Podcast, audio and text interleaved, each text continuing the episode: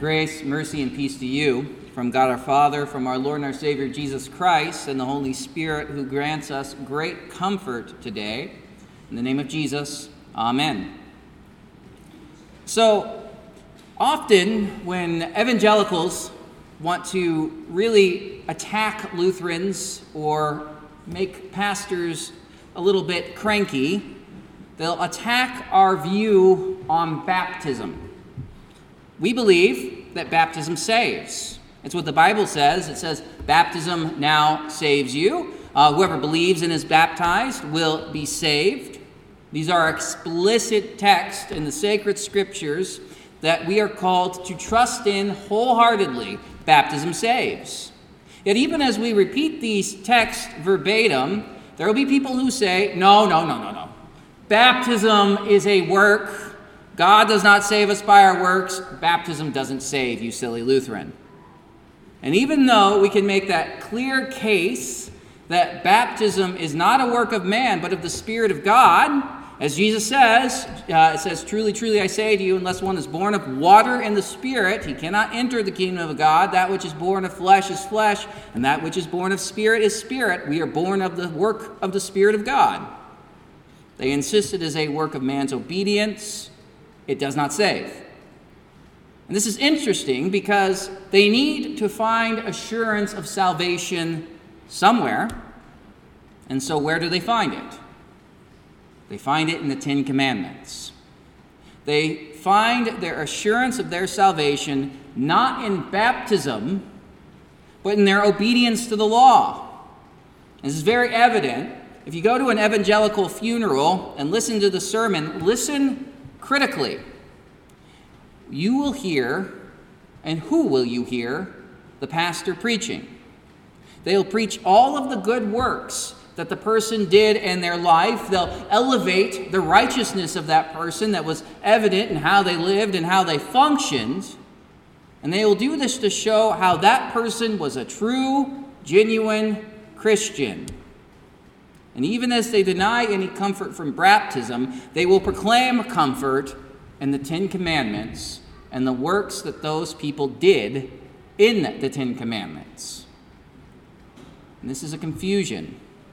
This is an inversion of how things actually work for the children of God. As we see in our lesson today, this is a complete flipping around of what the Word of God actually says. As we open our Christian, our Lutheran funeral sermons, the first thing we do after the invocation is proclaim the words of our epistle lesson that those who are baptized into Christ are baptized into his death and resurrection. Baptism is not a good work of man, but a good work of God, or a good work done by God for us. And this good gift of God changes us. It does something definitive to who we are. It is invasive. And in a way, it's kind of violent because it kills something in us. And it is the greatest thing that has ever happened to you. St. Paul says, Do you not know that all of us who are baptized into Christ Jesus were baptized into his death? We were buried, therefore, with him by baptism into death in order that just as Christ was raised from the dead by the glory of the Father, we too might walk in newness of life. Do you hear that? A person is baptized, and as that happens, they are crucified and buried with Christ so that they might rise with him to newness of life. And so the person who is baptized undergoes daily renewal of life where the old man, the old sinner, is put to an end, that they might have the new living within them every day. The old sinner is crucified. The old sinner is buried. The old sinner stays in that tomb, and the new creation in Christ daily rises and is called to faithfulness. This is a beautiful thing. To be baptized is for the Holy Spirit to work continual faith and repentance in you. See, this is a work of the gospel. It is the work of Jesus who died and rose for our salvation applied to you because Jesus dies for the sins of the world. A person might say, Well, how do I know this is for me? Well, it's applied directly to the sinner in the gift of baptism. That's what St. Paul, uh, St. Peter's talking about on the day of Pentecost. The, the crowds hear Peter's preaching of the cross. They're cut to the heart. They're alarmed over their sins, and they ask, Well, what should we do then? And what does St. Peter say? He says, Repent and be baptized, every one of you, in the name of Christ Jesus for the forgiveness of your sins, and you will receive the Holy Spirit. For this promise is for you and your children, and all who are far off, and everyone whom the Lord our God calls to himself. Peter preached so that the conscience of every hearer was alarmed and pricked over its sin. And then they ask, Well, what comfort do you have for us? What can we do to atone for this sin that, that weighs heavily upon our hearts? We need to make this right. And Peter doesn't point them to a work of the law. He does not have them go to the temple and sacrifice a goat. No, he simply says, Be baptized. He gives them comfort in this visible, tangible application of Christ's death and resurrection for them. Peter continually preaches about baptism. He says in his first epistle, Baptism now saves you, not as a removal of dirt from the body, it's not like taking a bath, but as an appeal to God for a good conscience through the resurrection of Jesus Christ. The washing with water in the name of the Father, Son, and the Holy Spirit is not meant to remove dirt, but sin that plagues the conscience and terrifies the heart. The Holy Spirit works faith in the cross of Christ, and the cross is the great remover of sin. You are baptized into that cross. That old sinner dies, a new creation rises, the new creation is clothed in Christ. As the Bible says, For as many of you are baptized into Christ, I put on Christ. Christ isn't defiled by our sin, he is risen incorruptible and imperishable. He sits at the right hand of God. He's the one who fulfilled all righteousness. He kept the law of God perfectly for our sakes, the poor sinners that we are. Jesus says, Do not think I've come to abolish the law or the prophets. I have not come to abolish them, but to fulfill them. For truly I say to you, until heaven and earth pass away, not an iota, not a dot will pass from the law until all is accomplished. The law is accomplished in Christ. He knew no sin. He never acted against the will of his Father. He never denied or rejected the sacred scriptures. The Ten Commandments were perfectly fulfilled and kept in Jesus. But we cannot say the same of ourselves. As we read the Ten Commandments, as we read them this morning in our Old Testament lesson, as they were delivered by Moses from Mount Sinai, we read them as those who have broken them we are not Jesus. As Jesus has perfectly kept and fulfilled the law, we are only perfect in our failure to keep the law. Those Ten Commandments are a perfect mirror for us sinners. They show our corruption, they show our failure to love God and man. God says, You shall have no other gods, and then we go about devoting our hearts and our energy to everything but God. It says, You shall not misuse the name of the Lord your God. And then days go on without us ever calling upon the Lord in prayer or offering him thanks and praise for the numerous blessings he provides for us. He says, Sanctify the Sabbath day. And we pray that church doesn't run too long, though, as we're called to sanctify the Sabbath day because it's kind of hot in here. We want the word, but not too much of it this week because there's air conditioning at home. All right? And then the same can be said about honoring father and mother, not murdering or hating our neighbor, not lusting, not gossiping, not stealing, not coveting. We see our failure as we look at the Ten Commandments. And sometimes we don't want to dwell upon those commandments. Meditating on the law can be painful. It makes us uncomfortable as we see how the law of God accuses us.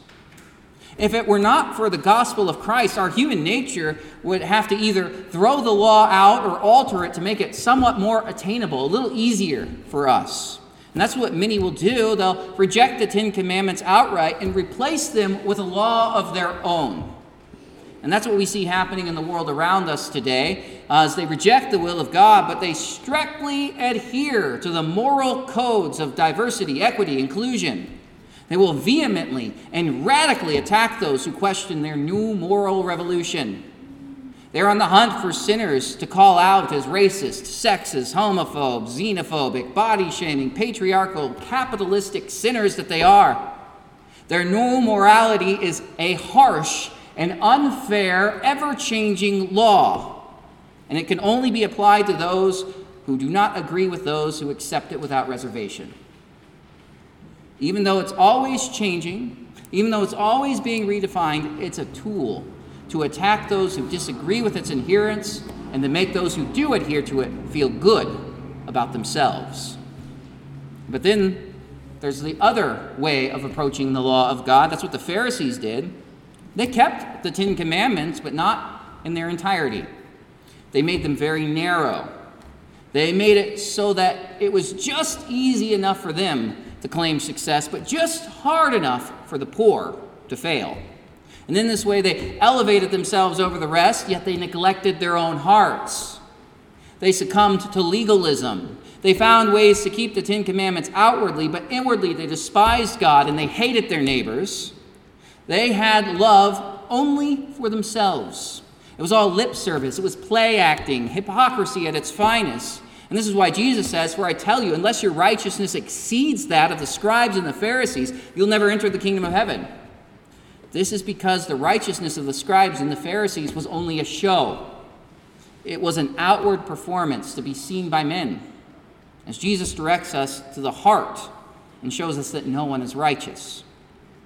No matter what standard you set for yourself, that standard does not meet the righteousness that God demands of you. God demands perfect adherence to his law. God expects his creatures to do his will. Yet none of you can do it. I can't do it because we are fallen creatures corrupted by sin and bound to death. This is why the Ten Commandments make so many people uncomfortable. They accuse, and rightly so. They hold our sins before our eyes. They show us how much we have failed to do what is good. They unmask our hearts and show us the things about ourselves that we would rather ignore. As a man tells himself, Hey, I'm a good husband and a great father, and he believes it until he reads, You shall not commit adultery. No, he's never had an affair, but his eyes did linger a little too long on that scantily clad lady who was not the mother of his children. His heart did drift. A person says, I'm a good Christian, and then the rug is pulled out from under them when the Ten Commandments show them how they've stolen time from their employers, how they've hated their neighbor for making more money than they do, how they've wasted hours and days of their lives gazing at a screen. You see who our gods are very quickly. And that sin, that sin that humbles us, that sin that breaks us, that sin that makes us uncomfortable, it holds us captive they can't stop doing it. And so they often choose to ignore it and hope it goes away. And only grows and festers in our souls. And so the Ten Commandments become more and more unpalatable, unacceptable as we dwell in our sin, as we live trying to build up our own righteousness. The only way to be freed from this captivity to sin is through death. That old sinner that likes its bondage to sin must die. That's what happens when you are baptized. The old sinner is crucified with Christ. It dies. The wrath of God is poured out upon it as Jesus cries from his cross, My God, my God, why have you forsaken me? See, the righteous judgment of God against all sin is poured out for all humanity on one man, the one who never sinned who never cheapened God's law nor swept it under the rug to hide the shame of sin, he bears the burden of all sin. And as he bears it, it dies with him, never to rise again. It's buried, it stays in the grave. Our sinful flesh has been devoted to destruction. As Christ rises from the grave, he rises as the one who has freed us from our captivity to sin. You see, you are not the property of your sinful flesh. You do not belong to it. It does not hold you captive. On the contrary, it has been put to an end. As St. Paul says, For the one who has died has been set free from sin. Now, if we have died with Christ, we believe that we will also live with him. We know that Christ, being raised from the dead, will never die again. Death no longer has dominion over him. For the death he died, he died to sin once for all, but the life he lives, he lives to God. And so you also must consider yourselves dead to sin and alive to God in Christ Jesus. And that means that your sin is daily drowned, it dies in the waters of baptism. And that changes everything about you. You are not a sinner bound for destruction, but you're a child of God who is bound to eternal life. And this should change how you view the Ten Commandments as well. You can rightly say, These Ten Commandments, they don't save me. They provide no comfort. They don't promise anything that concerns eternal life. They offer no assurance of my own salvation. That assurance belongs to Christ. Christ places that assurance in the means of grace, especially your baptism. But that does not mean that the law of God is not good. Now, it's God's will. Just as we're free from the punishment that the Ten Commandments bring upon us, we're also free to rightly seek and to keep those commandments in our lives. Baptized Christians should love the Ten Commandments. Not because they merit us righteousness or they give us any special standing before God.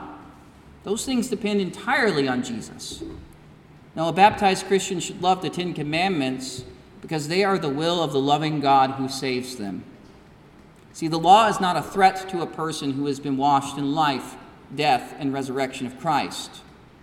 We can read the Ten Commandments knowing they will accuse me of sin. We can read the Ten Commandments knowing that we will fail to keep them perfectly even in our hearts. But we'll also look at the Ten Commandments as those who are being regenerated by the Spirit of God. St. Paul says in the book of Titus, it says, Jesus saves us, not, work, but not because of works done by us in righteousness, but according to his own mercy, by the washing of regeneration and the renewal of the Holy Spirit, who he poured out on us richly through Jesus Christ, our Savior. You see, in your baptism, you have the washing of regeneration. See, the Holy Spirit works daily in you to bring that old sinner into nothingness and to build up the new creation that you are in Christ. In short, God works repentance in you, He works newness of life in you. God works in your heart a desire to stop sinning. He opens the Ten Commandments up for us so that we no longer see them as cruel accusers, but as a loving guide to the life that we have been called to live in under Christ. And as we live under the grace of Christ, that means that we will wake up every morning with the desire implanted in our hearts to be faithful to the will of God. We will want to keep His will. We will desire to know and to keep the Ten Commandments. We also know that even as we have this desire, we will fall short. The only thing that we can do then, at the end of the day, as our sin confronts us, as we see how many times we failed, is to return to our baptism. And we can only recall what God has done for us and live by faith in it, knowing that God is gracious and he continually forgives sins. Note here that the comfort is not in whether or not we keep the Ten Commandments, but it's entirely rooted in the promises that God makes for us in our baptism. Now, if a person who has been baptized rejects the Ten Commandments, that person is wrestling against the Holy Spirit. That person's actually denying their baptism. If a baptized Christian says, I don't believe in the sixth commandment, I don't need to keep myself pure sexually, that person is striving against their baptism. If a baptized Christian says, I don't need to go to church and be amongst the fellowship of the saints of God, well, that person is striving against their baptism. If that baptized Christian says it's okay to hate and murder my brother, that person is striving against their baptism. They are not regenerate because they refuse to live in repentance. They are striving against God's work for them and in them. And even for those people, the promise of baptism, though, is still present. Though they live lives that strive against the work of God, they can always return to this gift of grace because it is God's faithful promise. They can remember who they are and who they've called to be in Christ, and they can be called by a loving Christian or brother and sisters to repentance. If they are converted, they can rejoice in knowing that even when they were faithless, God was faithful. You see, so many people who have been baptized grow up to reject their baptism. They go on to live lives of sin and rejection of the gospel. They do not desire repentance, they do not live by faith. But man's failure does not make God's promise any less real and apparent. And though many walk away and reject this promise, it's still there for them.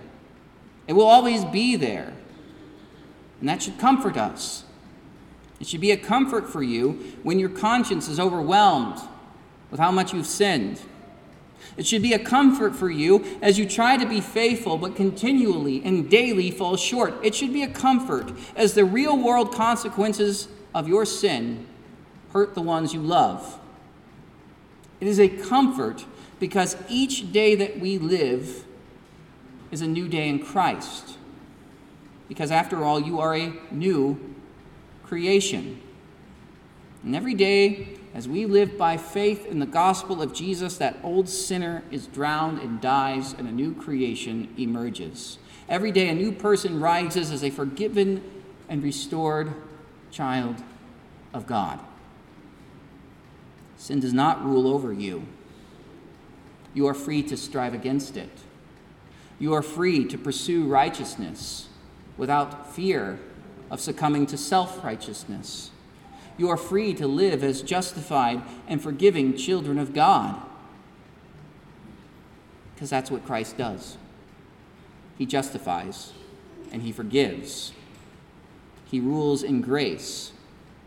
And you are called into that gracious will and working of God when you're baptized in the name of the Father, the Son, and the Holy Spirit. And in that life of baptism, you are free to rejoice in the good and perfect will of God. And that means that even if we fall short of it, we can call His law good and wise and fruitful and loving. And we can rejoice in the will of the God who saves us. In the name of Jesus, amen. Now may the peace of God that surpasses all understanding guard your hearts and your minds in the true faith to life everlasting. In the name of Jesus, amen.